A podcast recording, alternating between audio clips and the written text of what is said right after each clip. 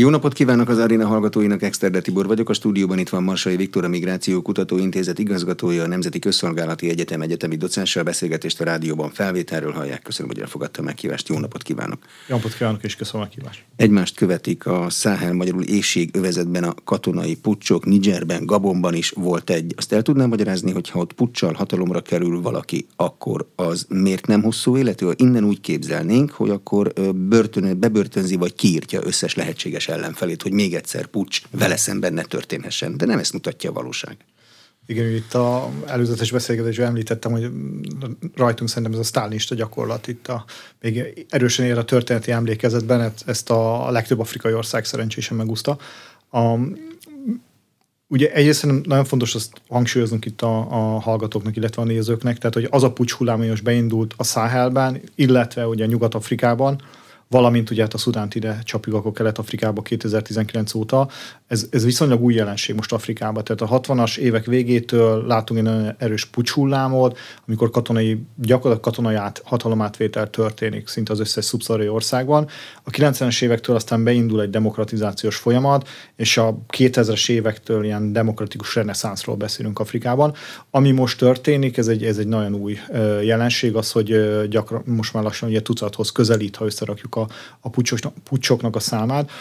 És ugye azért, hogy miért nem történik ez a sztálinista tisztogatás azért az esetek többségében, hogy az arra vezethető vissza, hogy itt azért nem egy ilyen egy darab erős ember az, aki az országok élére áll, és akit már lehetett tudni, hogy őnek ilyen ambíciói vannak. Gyakorlatilag az történik, hogy a hadsereg és egy tábornoki vagy, a, vagy főtiszti kar az, aki így összeáll és ö, hát eltávolítja a, a civil vagy kevésbé civil ö, vezetés ezekben az országokban.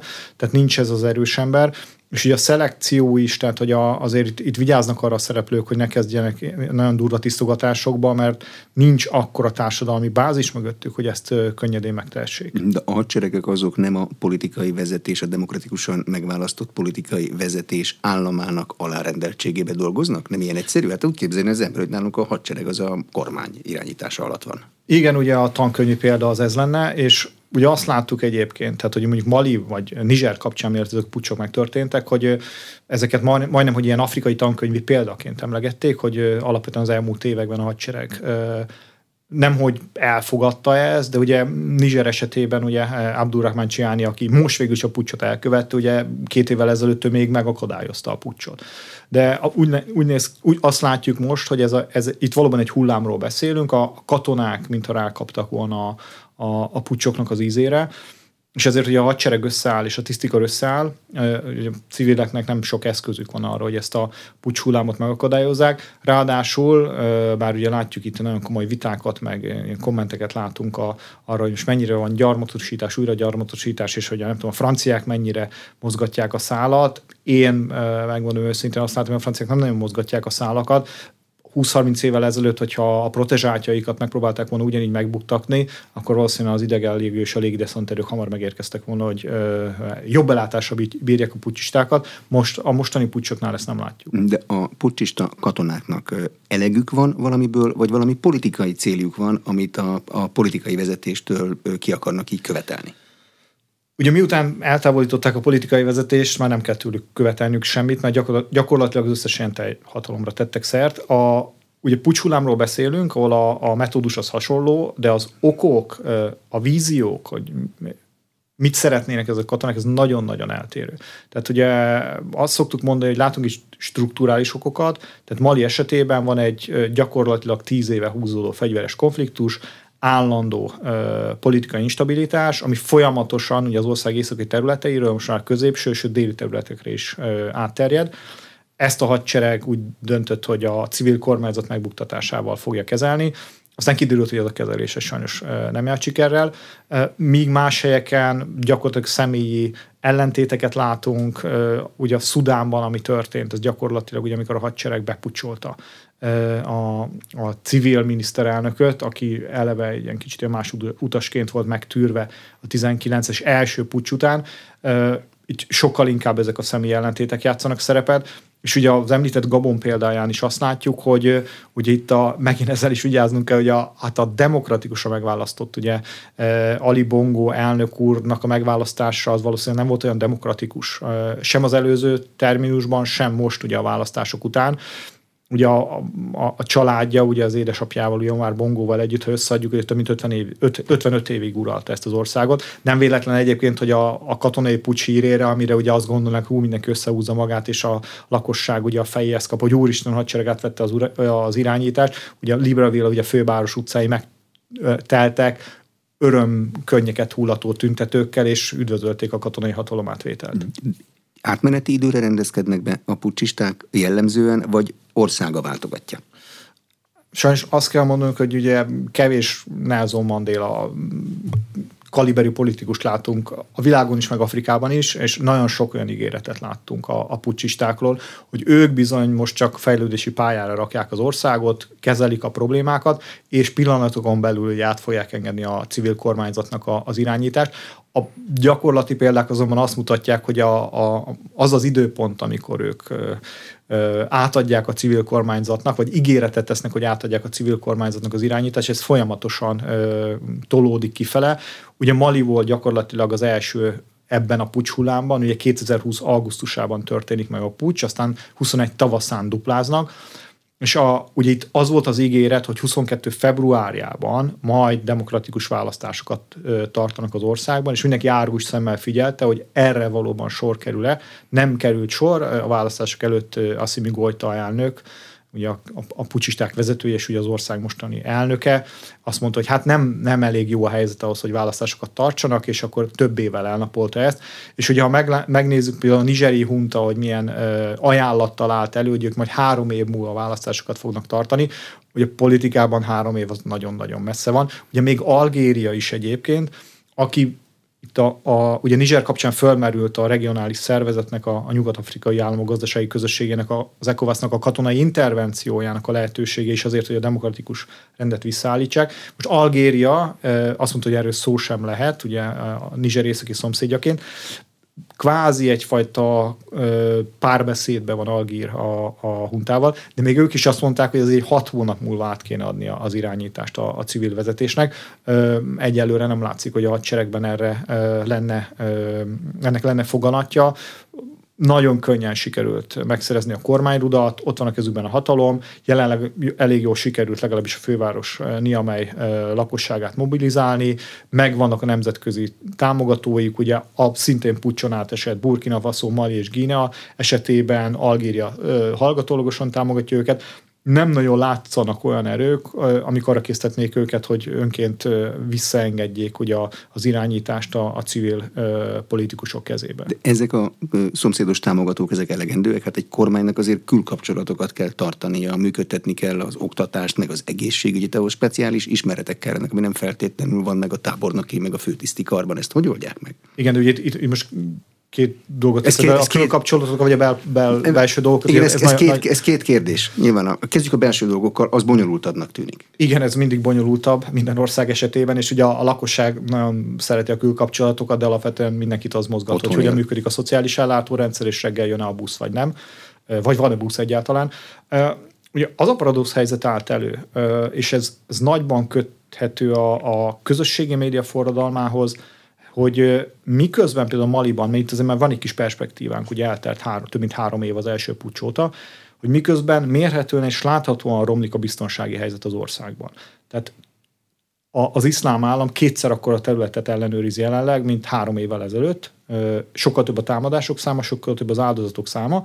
Mégis a mali lakosság azon része, akiket sikerült erről megkérdezni, azt mondja, hogy ő hisz abban, hogy jobb irányba mennek a dolgok, Miért? A, a hunta, két oka van elsősorban. Az egyik, hogy a, a hunta elővette a, a nemzeti kártyát, és egy nagyon erős sen fűti a lakosságot minden más külső szereplővel szemben, és nagyon működik most az Afrikában, hogy például a romló biztonsági helyzetet, a, a, például a volt francia gyarmattartókra kenjék rá, és azt mondják, hogy ez azért ennyire rossz a helyzet, mert nem, hogy a franciák nem harcoltak elég jól a terrorszervezetek ellen, de még ugye pénzzel és fegyverekkel támogatták is őket. És teljesen mindegy, hogy ennek mi a valóságtartalma, a mali lakosság egy része ezt ö, igenis ö, beveszi.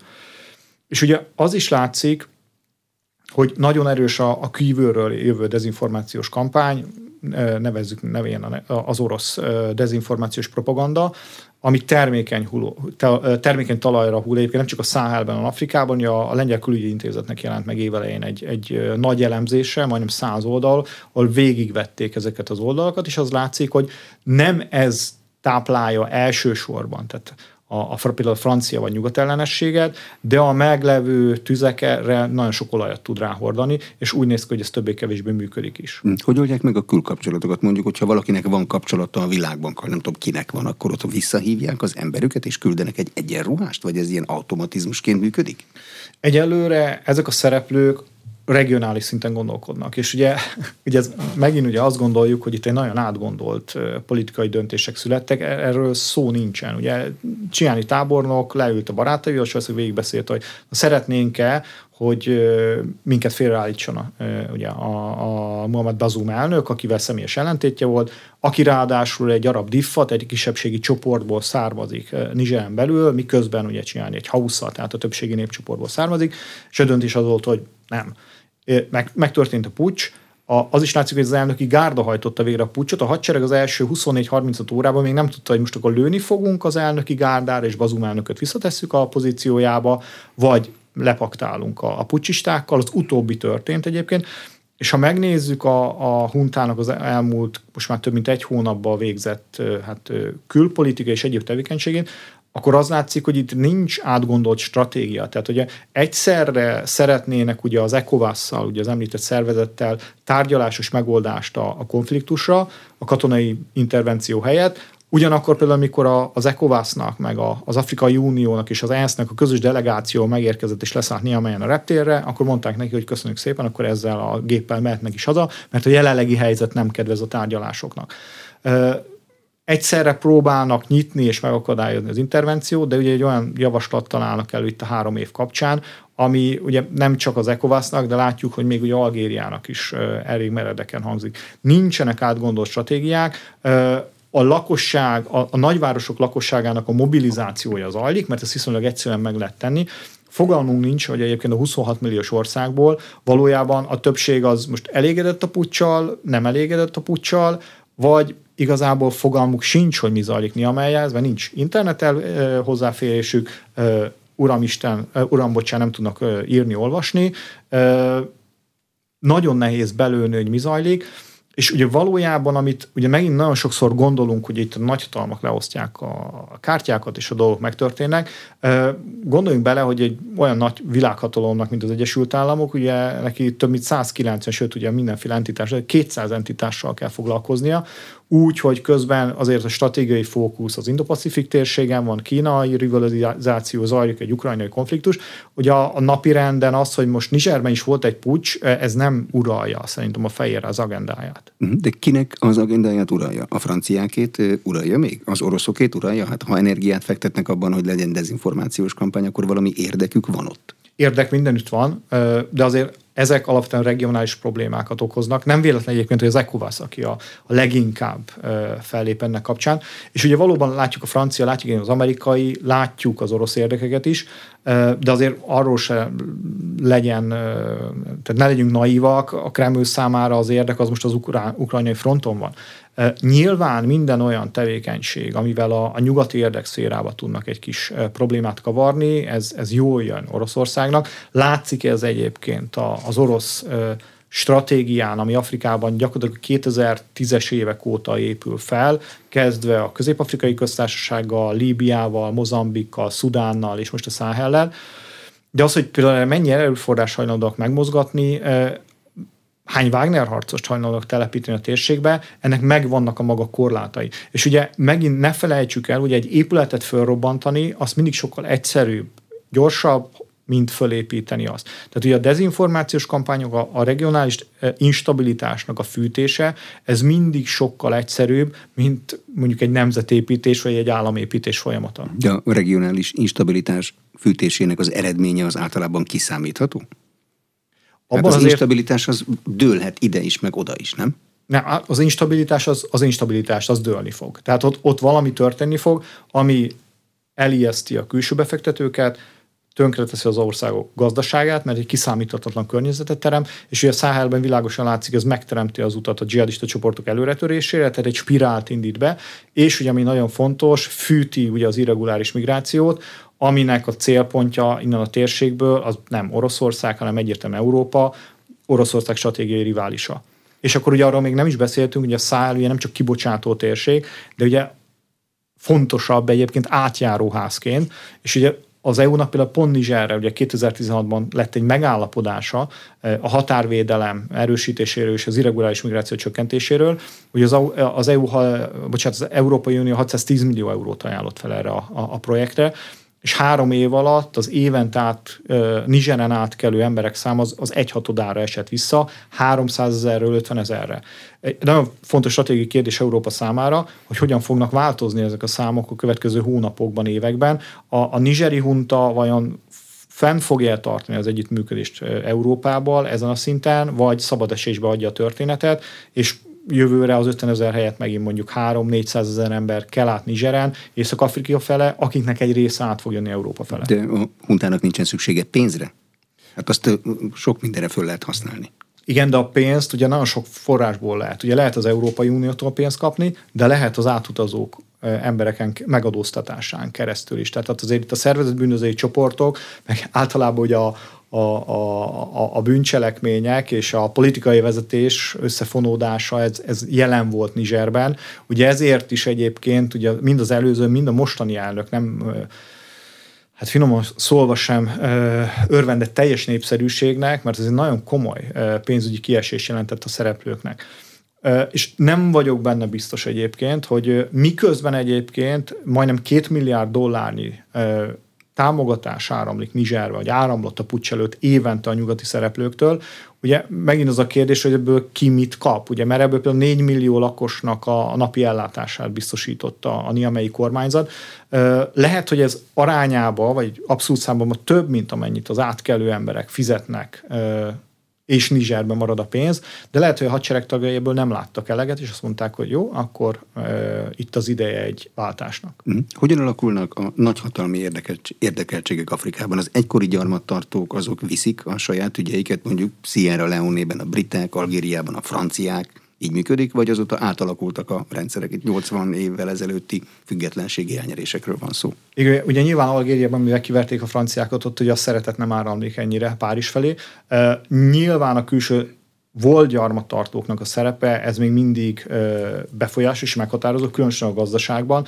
Ugye ne felejtsük el, ugye, hogy a nyugat-afrikai régióban ugye a, a közép-afrikai franövezet, az gyakorlatilag ugye a párizsi monetáris ellenőrzés alatt áll de azt is alá kell húznunk, hogy itt, itt már ugye, és én ezért nem szeretem ezt a, a, neo, a új, neokolonizáció, újragyarmatosítás kifejezést és párhuzamot, hogy óriási különbség van a között, hogy a 19. század végén az európaiak megérkeztek, körbekerítettek kis túlzással egy területet, és azt mondták, hogy ez a miénk, és itt senki más nem jelenhet meg, mi visszük el az ásványkészleteket, ásványi kincseket, mi szervezzük a kereskedelmet, stb. stb egy 21. századi globális gazdasággal, ahol lehet, hogy a franciák próbálják hangsúlyozni, hogy mindenki velük kereskedjen, de igenis megjönnek a kínai befektetők, a brazil, az indonéz, az olasz, amerikai befektetők, és verseny van a szereplők között, egy szintig nyilván lehet próbálni politikai nyomást gyakorolni az egyes államok vezetésére, de az látszik, hogy ennek megvannak a maga korlátai, mert ha valaki túl nagy nyomást fejt ki, akkor ne adj Isten, egy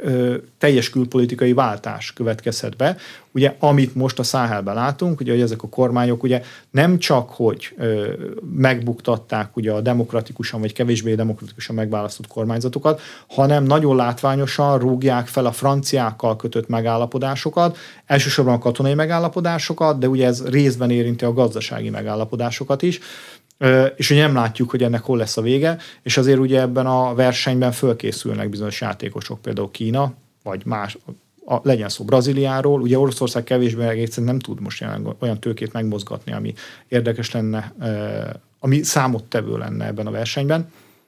De ezt is meglátjuk, hogy meddig megy ez a, ez a folyamat. Nem látjuk például, hogy, hogy a, a francia e, bányavállalatokat például kiteszik-e a nigeri urán érzbányákból, avagy nem. Egyelőre erről a hunta is hallgat. Ugye pont azért, mert ők is számolnak azzal, hogy azért itt komoly kiesések lesznek, és minden legendákkal ellentétben nem biztos, hogy a kínaiak a következő nap már ott lesznek.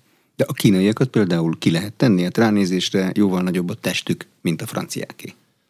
Az afrikai államok vezetői azok eléggé hát mondjuk olyan kiállásúak, hogy ha akarják, akkor kínaiakat is kiteszik. az a, ugye ez nagyon fontos megint, csak hogy a verseny az, az minden oldalról megy. Ugye azt gondoljuk, hogy mindig csak a nyugatiakat szorítják ki, a kínaiak, meg az oroszok, nem tudom kicsoda, de ez oda-vissza működik. Tehát a kínaiak olyan ajánlattal állnak elő, ami, ami nem elég az afrikai vezetőknek, akkor, akkor lehet, hogy a francia vállalat fog nyerni.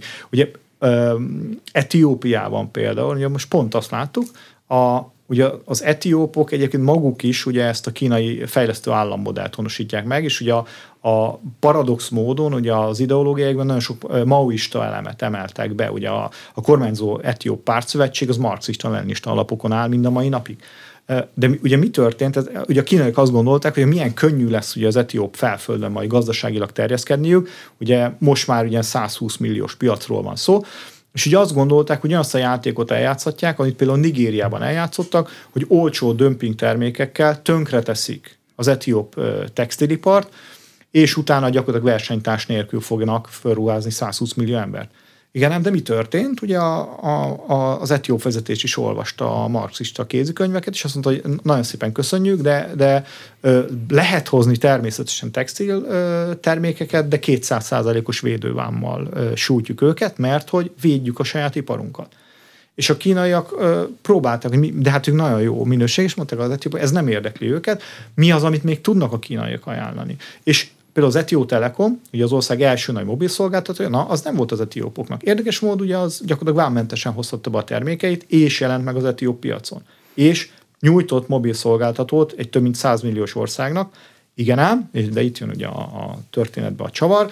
Egy idő után az etiópok rájöttek arra, hogy ez a monopól helyzet nem jó, mert a kínaiak diktálnak. Mi történt? Privatizálták a piacot, és a francia ö, ö, francia-japán és kenyai konzorcium tudott betörni az etióp piacra, és a kínaiak, hát vannak ötleteim, hogy azért itt komoly táskák vándoroltak különféle politikusokhoz, nem tudták megakadályozni ezt a folyamatot. Verseny van. A száhelővezetben növekvő feszültség az milyen útvonalakon indít el embereket Európa felé? Hogy kell elképzelni a térképen? Igen, mi azt látjuk, hogy a, a Száhelen keresztül, itt elsősorban ugye a, a, a Niger-Mali útvonalat nézzük, hogy Líbia, illetve Algéria fele, tehát a közép-mediterrán útvonal csapódik ez le azok képében, akik eljönnek Európa fele. A többség ugye egyébként megreked Észak-Afrikába vagy Líbiába, de az, a, az idei Frontex adatokból látjuk, hogy gyakorlatilag a közép-mediterrán útvonal vált a, leg, vált a legforgalmasabb útvonalá, illetve a másik nagyon fontos útvonal, ugye ez a nyugat-afrikai útvonal, ami Marokkóig vezet, vagy a szárazföldön, vagy pedig ugye tengeren az Atlanti óceánon, és a spanyol déli partokat, illetve a Kanári-szigeteket célozza. Tehát ezek a fő útvonalak, amelyek a szárazföldön, illetve a tengeren zajlanak. Illetve érdemes még kihangsúlyozni, hogy a, akik valamiféleképpen tudnak például török vízumot szerezni, és ugye a Turkish Airlines nagyon sok helyre repül a térségben, és viszonylag egyszerű török turista vízumot szerezni, azok elrepülnek Isztambulig, és onnan pedig a nyugat-balkáni útvonalon keresztül uh, jutnak el uh, paradox mód, ugye vagy a magyar, vagy pedig a horvát határig. Ugye a, a, a hallgatók figyeltek, ugye tavalyi év végén ugye a nyugat-balkáni útvonal volt a legforgalmasabb, azért is egyébként, mert Szerbiának ugye a, a, a jugoszláv, ugye el nem kötelezett ország uh, örökségként nagyon sok vízumentességi megállapodása volt harmadik országokkal, például Tunéziával, például Burundival, és azt lát, a déli határon, hogy egy tunéziaiak érkeznek tömegével, miközben hát ugye azt gondolnak, hogy a földközi tengeren keresztül Olaszország fel fognak indulni, de nem, mert sokkal egyszerűbb, sokkal olcsóbb és sokkal biztonságosabb volt elrepülni Belgrádig, és onnan már egy taxival el lehetett érni a magyar határt. Ugye ezek a vízummentességi megállapodásokat egyébként EU és tagállami nyomásra Szerbia fölmondta, de attól még Isztambul elérhető. Mm, és ez Isztambul nem mondja föl? Vagy pénzkérdés, hogy Isztambul fölmondja. Az Ez... Európai Unió meg Isztambul között van egy megállapodás, de nem erre a területre. Így hanem van, egy és hát a ugye, Így van, és ugye ez már az a szint, ugye, hogy hogyan szól bele az Európai Unió vagy más tagállamok egy, egy adott ország turisztikai iparába, tehát mert azért a többség, aki ezekkel a vízumokkal Törökországba utazik, azért nem Európába jön el, de hát a nagy, nagy számok törvény alapján nyilván több tízezren használják ki ezt a csatornát évente. Van-e arra valamilyen arányszám, hogy kik jönnek az egyszerű és hát biztonságosabb úton repülővel, és kik vállalják azt, hogy fizetett csempészek vezetik át őket veszélyes területeken? A, Viszont nagyon fontos aláhúznunk, hogy a, a határtérségeken, legyen szó a, a szerb-magyar határól, vagy, vagy bármelyik más határól, ott nincs ma már olyan, hogy valaki csak így fogja magát és átjön. Tehát ezt, ezt felejtsük el. Ugye, amit látunk most itt a vajdaságban például a lövöldözések kapcsán, de ugyanez kezd kialakulni például a bolgár-török határon, ott egész egyszerűen arról van szó, hogy ezek fel vannak osztva a szervezett bűnözői csoportok között, még annak is, aki azt mondja, hogy oké, okay, őt nem kell, hogy átvezessék, annak is fizetnie kell, hogy elmehessen a határövezetbe. Védelmi pénz. Így az van, az én területem, ha itt jössz, így, akkor pontosan, pontosan. Igazából ezek a csoportok mindenütt ugyanúgy működnek, a, az amerikai-mexikói határtól kezdve, még egyszer mondom, a, a, a szerb-magyar határig. A kérdés az, hogy az erőszak és a szervezettség milyen szinteket ér el, de a modell ez így működik, hiszen, hogyha ugye nem kérnék el a pénzt az emberektől, senki nem fizet szívesen azért több száz, több ezer eurót, hogy az embercsempészek kezébe kerüljön. Van valamilyen bevállási arányuk az embercsempészeknek? Százból hányat tudnak bejuttatni az Európai Unió területére? Van erre valami megbízható szám? Nem, nincs őszintén szóval erről fogalmunk sincs. Ugye azért sem egyébként, mert ugye pont azok, akik átjutnak, ott nagyon nagy a látencia, az eltűnés. Ugye az, az osztrák adatokból láthatjuk azt, hogy körülbelül mennyien jutnak át a magyar-horvát határon, de ugye még ebben se tudunk megbízni teljesen, hiszen nagyon sokan érkeznek Olaszország felől illetve ugye az embercsempészek mindig csomókat kínálnak, ami magába foglalja azt, ugye, hogy többször is rávezetik például a magyar déli kerítésre az adott delikvenseket, ahol ugye gyakorlatilag, ha elfogják őket, vagy megállítják meg a kísérletet, akkor visszaviszik Szerbiába, többször is, akár napokon belül többször megpróbálnak az emberek átmenni, és olyan pár nap után nem sikerül, akkor visszaviszik pihentetni őket, egy-két ö, hétig pihennek, és akkor újra megpróbálkoznak ezzel az átkeléssel. És ugye ugye a tavalyi számokat megnézzük, ezt a 270 ezeres átkelési kísérletet, vagy az idei számokat, amik ugye szintén ö, már 100 ezer fölött vannak jócskán, ugye ezek mind azt mutatják, hogy ugye nem ennyi ember darab számra van valószínűleg a Balkán, ugye többen megpróbálnak átkelni, de hát itt azért százezes tömegről beszélünk, ugye nem beszélve arról, ugye, hogy Románián, Bulgárián keresztül is próbálkoznak. Mm. A szervezett csoportoknak a központja az hol van? Tudja-e valaki? Tehát ki a főnök? Ugye az látszik, hogy ugye ezek nagyon magasan szervezett csoportokról van szó, mert esetenként mondjuk Afganisztánból kell valakit eljuttatni, nem is a magyar határig, hanem mondjuk Németországig, mert a csomagok azért ö, alapvetően a teljes útra szólnak. Ö, és a legnagyobb probléma egyébként, hogy pont a, a, az egész hálózatoknak a szervezői azokat, a, ameddig nem szoktak eljutni a, a bűnözdő, bűnüldöző szervek, vagy nagyon nehéz eljutni e, idáig.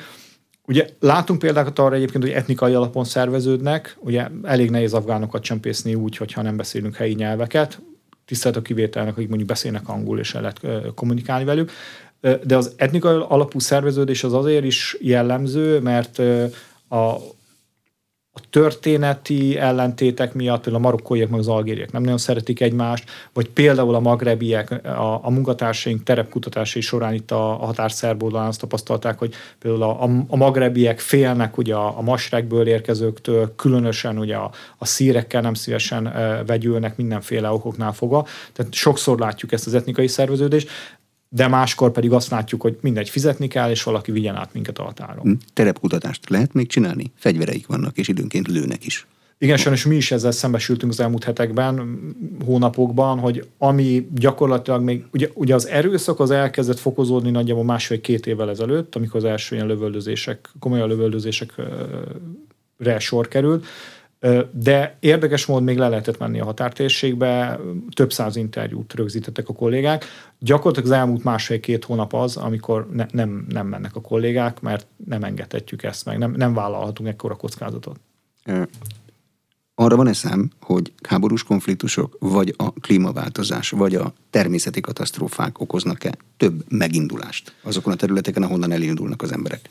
Nincsen, ugye annál is inkább, mert ugye ezek a tényezők nagyon sokszor összeadódnak. Háború lehet ott, ahol éppen természeti katasztrófa így van, van. Így van, vagy a fegyveres konfliktus épp azért indul be, mert az erőforrások fogytán vannak ugye a klímaváltozás miatt, és azért például az etnikai csoportok egymás ellen fordulnak.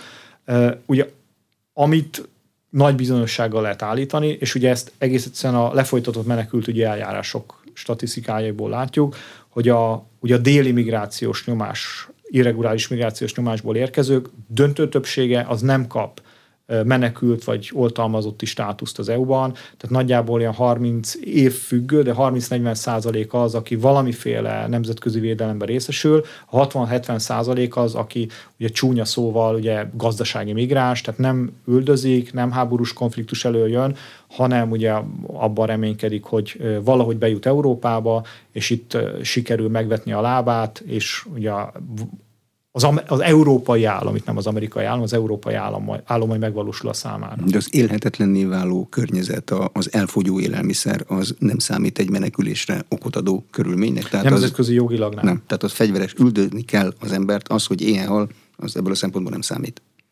Neki számít. Igen, ugye nemzetközi jogilag nem, és ugye, bocsánat, ugye ezt is szerintem tegyük kicsit helyre, mert erre én nagyon szoktam haragudni, hogy a, aki az éhalás, szél, szélén áll, annak nincs 5-10 ezer dollárja, hogy eljön jön Európába, mert az élelmet fog rajta vásárolni. Tehát ezt azért tegyük helyre, meg az éhezők nem fognak tudni legyalogolni, meg megtenni több ezer kilométert. És gondolhatjuk azt, hogy ez nagyon igazságtalan, de hogy ilyen alapon ugye a fejlett világban nagyjából 5 milliárd ember bármelyik pillanatban megindulhatna. Ennyien meg biztos nem fogunk tudni itt elférni. Szerint van valamilyen mérőszám arra, hogy körülbelül milyen társadalmi státusú emberek indulnak el? Tehát azok, akik az ottani középosztályba tartoznak, Igen, mert ugye, vannak erőforrásaik van, ugye e- ezt is nagyon fontos aláhúzni, hogy a, ugye ezért is nagyon fontos, hogy átgondoljuk azt, hogy, hogy miként próbálunk segíteni ugye a, a, a a világ szegényebbik felének és a, leginkább nélkülözőknek, mert azt látjuk, hogy jelenleg nem a leginkább rászorulóknak fordítjuk a, a forrásaink zömét.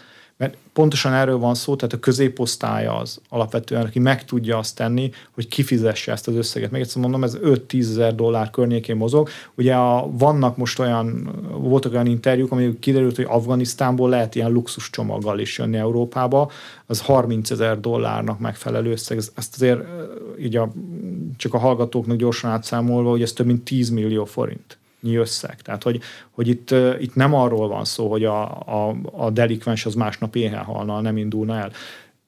Pont az a probléma, hogy a leg, leg rászorulóbbak, és a Száhelben is ezt látjuk, ugye majdnem 6,5 millió belső és külső menekült van a Száhelben, akiknek a döntő többsége nem teheti azt meg, hogy elinduljon Európa fele, mert az embercsempészek azok nem a lelkisegélyszolgálat, meg a jótékonysági egylet, ők a két szép személyért nem fogják elhozni valakit. Ha nagyon pikírt akarnék lenni, és elnézést hallgatóktól, a két vesélyért lehet, hogy elhozzák, vagy az egyikért, de azért ezek nagyon drasztikus megoldások. És bár látunk modelleket arra, hogy majd az út során meg lehet keresni a pénzt, stb. stb. Az, azért az embercsempészek azt szeretik, hogy a pénz le van téve, legalább egy része az út előtt. Hm, azok, akik a legrászorultabb helyzetben vannak, azokat közvetlen az kezükhöz eljuttatott segélyekkel lehet valahogy segíteni, de hát ki juttatja el oda, mondjuk egy háborús övezetben. Így van, ugye még egyszer hangsúlyozni, csak Nizserben ez 4 millió embert jelentett, és el tudta juttatni a nemzetközi közösség. Igaz, hogy Nizserben ugye a fegyveres konfliktus ugye a, periférikus térségekben zajlott, de ugye de gondoljunk bele, ugye a legtöbb országban, maradjunk mondjuk Szomáliánál, azt talán még ugye a hallgatóknak is ott van ugye az állandó polgárháború országa, hogy itt sem arról van szó, hogy a 660 ezer négyzetkilométer minden egyes szegmensé lőnek, Pont azt látjuk egyébként, hogy né, több mint 4 millió belső menekült van az országban, hogy ők az aktív fegyveres konfliktusok, meg mondjuk az asszály sújtott a térségekből, amit a terrorcsoportok ellenőriznek, ezért nem tudnak eljutni oda nemzetközi segélyek, ha tehetik, fölkerekednek, és eljönnek a kormányzat ellenőrzése alatt álló területeken, mert oda megérkezik a segély, és megkapják az esetek többségében. Ugye amire a külső szereplőknek nagyon oda kell figyelni az az, hogy valóban lehetőleg az adott személy kezéig jusson el ez a segély, mert hát sajnos látjuk, arra is van bőven példa, hogy a, a helyi kormány az kevésbé aggódik a saját lakosságai halása miatt, mint a külső szereplő. A belső menekültekből milyen arányban és milyen elvek mentén lesz külső menekült, aki el akarja hagyni Afrikát? Azt, azt látjuk ugye, hogy a, a, ugye az ENSZ minden évben elkészíti a jelentését a, a külső, belső és egy, ö, menekültekről, menedékkérőkről, az arány általában a, a belső menekültek javára ilyen egy a négyhez, egy az öthöz, tehát sokkal több belső menekült van, mint nemzetközi menekült, ami ugye megint érdemes osz, szétosztani, ugye, mert hogy vannak akik, akik már lehet, hogy valójában évtizedek óta belső menekültek, nem tudnak visszatérni a lakóhelyükre, és vannak azok is, akik pár hétre válnak belső menekülté, például jönnek az áradások, elviszik a falvat, a térség víz alá kerül, de amint a víz elvonul, három-négy hét után ők vissza tudnak térni az otthonukba, és megkezdhetik az újjáépítést. Amellett, hogy ők ugyanúgy, lehet, hogy nem ö, menekült státuszban, de nagyon komoly támogatásra szorulnak, hogy a semmiből újraépítsék az életüket. De azt lehet-e már most látni, hogy az ukrajnai háború az mennyi menekültet indított el, és Persze. ebből mennyi belső és mennyi, aki úgy tűnik, hogy végleg elhagyja Így Ukrajnát. van, és ugye az ukrajnai háború egyébként ugye azért unikális a maga nevében, mert ugye eddig általában ugye a harmadik világra koncentráltunk, mint ugye nagy fegyveres konfliktusok, nagy menekült kibocsátó térség. Ugye Ukrajna esetében látjuk, hogy több mint 10 millió külső és belső menekült elbeszélünk. Ugye az ukrajnai háborúnak a sok szomorú rekordja mellett, ugye az egyik az, hogy először, mióta statisztikákat vezetik, lökte 100 millió fölé a belső és külső menekültek számát szerte a világba. Belső menekültek vannak többen ott is? Nagyjából fele-fele arányban vannak most külső és belső menekültek. Ugye azért nagyon nehéz ezt mérni, mert a belső menekülteken mindig azért nagyon magas a látencia, mert ugye ha valaki nem megy oda az adott településen, nem tudom, a segélyszervezethez, az önkormányzathoz, hogy én belső menekült vagyok, léci segítsetek, hanem mondjuk elmegy az ország egyik végéből a másikba, mert a testvére, a rokona, nem tudom ki ott él, és az befogadja, hogy ő nem fog megjelenni a statisztikákban. Tehát nagy bizonyossággal állíthatjuk, hogy amit látunk belső menekült számokat, azok valójában jóval magasabbak, annál, az jóval alacsonyanak, bocsánat, annál, mint ami a tényleges belső menekültek száma szerte a világban. És abból lehet következtetni, hogy hányan lépik át a határokat, Ukrajna határát, mert ott valami regisztrációnak nyilván kell lennie. Így van, ugye a, ugye a magyar határon is, ugye, sőt, ugye Magyarország ugye azt is regisztrálja, hogy a Románia felől belépő ö, ukrán állampolgárok közül kimondja azt, hogy a menekültként jön. Így van, de gondoljunk bele, ugye ezek, ezek kiválóan mondhatjuk ellenőrzött határok, ahhoz képest, hogy mondjuk Niger és Mali közt hogy néz ki ez a határ szakasz és a határátlépés. Ugye lehet, hogy azt sem tudjuk pontosan, hogy most akkor tényleg itt már Maliba vagyunk-e, vagy Nigerbe. Tehát gyakorlatilag... Pedig tök egyenesek az afrikai határok. Igen, de nem mindenütt azért. De hát ugye ezek, ezek, ez képtelenség sok esetben meg, megmondani, hogy, hogy mennyien kelhettek át. És nem beszél arról, ugye, hogy ugyanúgy, mint egy Ukrajna esetében, pedig tehát látjuk, hogy modern államokról van szó statisztikák, de ugye nem látjuk az ingázók közül, mennyi az, aki valóban ingázik, ki az, aki hosszabb távra tér haza, hát el tudjuk képzelni, hogy a szállövezetben milyen nehéz ezt meghatározni. Az orosz meg az ukrán gabona léte vagy hiánya, az milyen folyamatokat indíthat el Afrikában? Az volt a megállapodás lényege, hogy ennek a gabonának jelentős részben oda kéne eljutnia. Ez ez is benne volt, ugye, amit ugye az oroszok sérelmeztek, de hogy, hogy itt megint uh, szeretném azt aláhúzni, ugye, hogy a, mert ugye itt megint fölmerül az, ugye, hogy hát ez nyugatra érkezett, és a nyugatiak a saját zsebeket tömték vele, természetesen ez is megtörtént, de az érdekes megnézni, hogy kik fogadták a legtöbb uh, Ukraj, Ukrajnából induló gabonát, ugye Törökország, aki a dílt megkötötte, illetve ugye a távol-keleti országok is nagyon sokat. Kína, India, dél akár nagyon sok gabonát fogadott. És ugye a, a, mindenki azt gondolja, hogy itt az a kulcs, hogy ú, mennyi gabona szállítmány érkezik. Nem, hölgyeim és nem ez a kulcs. A kulcskérdés az, hogy mennyiért adják a gabonát a világpiacon. És ugye ez nagyon érdekes, ugye, hogy a, a ugye most volt július végén, e, ugye Szentpétervárról az afrikai vezetőket Putyin elnök meghívta magához, és óriási gesztusként ugye felajánlott több országnak 25-50 ezer tonnányi gabonát amiben ugye azért megint van egy kicsit ilyen leereszkedő kolonialista hozzáállás, mielőtt azt gondolnák, hogy az oroszok miért nem voltak gyarmatosítók Afrikába, hát ők mennyivel jobban értik őket, nem értik jobban az afrikaiakat, De ugye a slusszpoén az volt, hogy az afrikai vezetők, ugye Abdel Fattah al-Sisi, aki egyébként jóban van Putyinnal, és a Cyril Ramaphosa dél-afrikai elnök, ugye két markáns állama Afrikának, ők azt mondták, hogy nagyon szépen köszönik ezt a felajánlást, de nekik nem erre van szükségük, nekik arra van szükségük, hogy megnyíljanak az ukrajnai kikötők, amik ből, ugye, amíg a megállapodás nyitva volt, majdnem 33 millió tonnányi gabona került a nemzetközi piacra, és gyakorlatilag levitte a gabona világpiaci árát arra a szintre, ahol a háború kitörése előtt volt.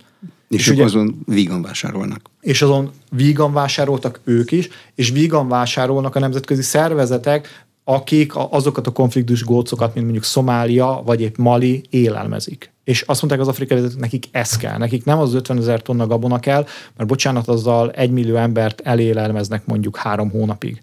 És itt 100 milliókról van szó éves szinten. Olaszország nemrégiben azt jelentette be, hogy miután munkaerőhiány lesz a következő években, ezért több százezer migráns, nem tudok rá jobb szót, befogadását, leválogatását tervezik. Úgy értik a leválogatást, hogy akiknek van valami képzettségük, és hasznosak az ő munkaerőpiacukon. Ez működőképes lehet? Igen, és ugye, ugye mindenki most csodálkozik, hogy mi történik, de hát ez, ez működik, ez az elmúlt években is működött, ugye a, legális munkaerőimport.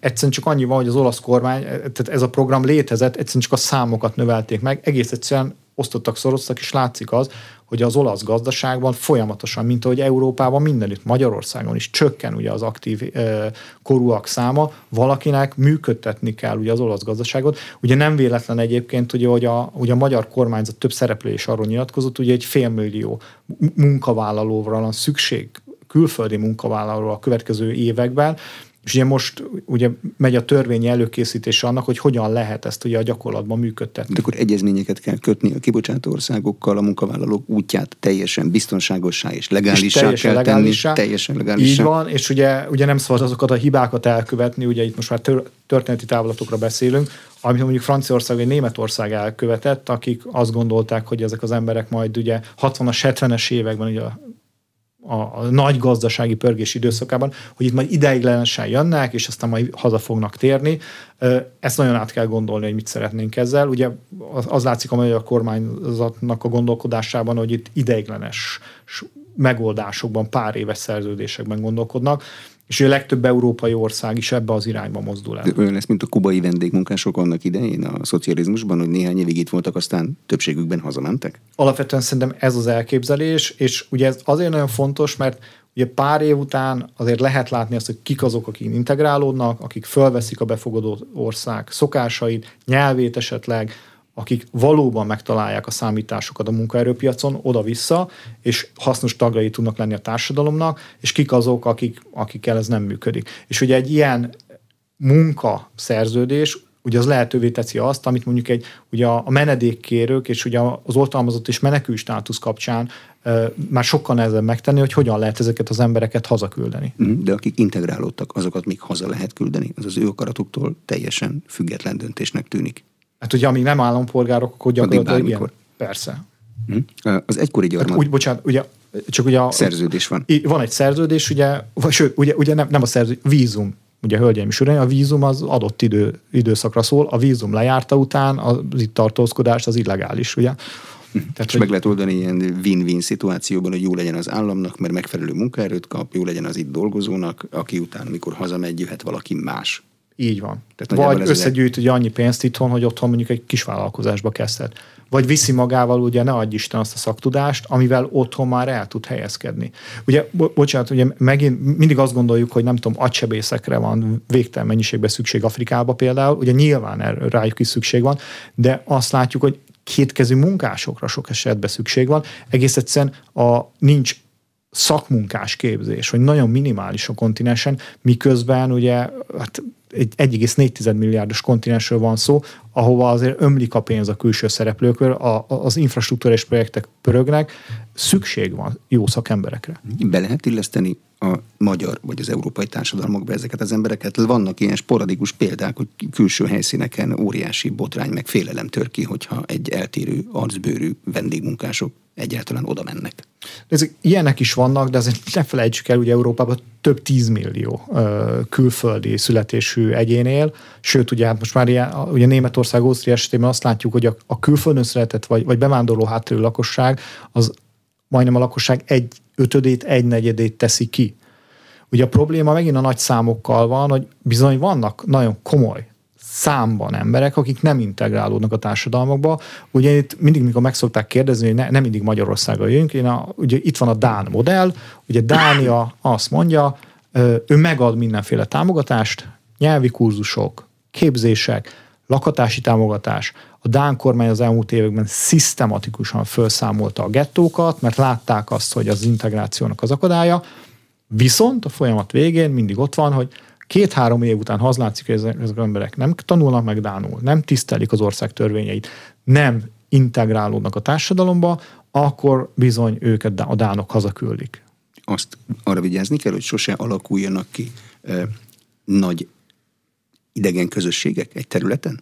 Vagy a, ez van kritikus tömeg, vagy nincs kritikus tömeg? Azt látjuk, és ugye mindig van kivétel is annak az ellentetje, de hogy összességében ezek a a nagy homogén etnikai tömbök az integráció ellen hatnak, mert nem kényszerítek rá a helyieket, hogy megtan- az érkezőket, hogy megtanulják a nyelvet, hogy olyan boltba menjenek, ahol Dán példánál Dánul beszélnek, mert lehet, hogy hát ha sok török van, akkor hát ember megyek a, török is, a, a, a sarkon levő törökhöz, hiszen annak megértem a nyelvét. Tehát ezek mindenképp az integráció ellen hatnak. Köszönöm szépen. Az elmúlt egy órában Marsai Viktor, a Migráció Kutató Intézet igazgatója, a Nemzeti Közszolgálati Egyetem egyetemi docense volt az aréna vendége. A műsor elkészítésében Illis László felelős szerkesztő és Módos Márton főszerkesztő vett részt. Köszönöm a figyelmet, Exterde Tibor vagyok.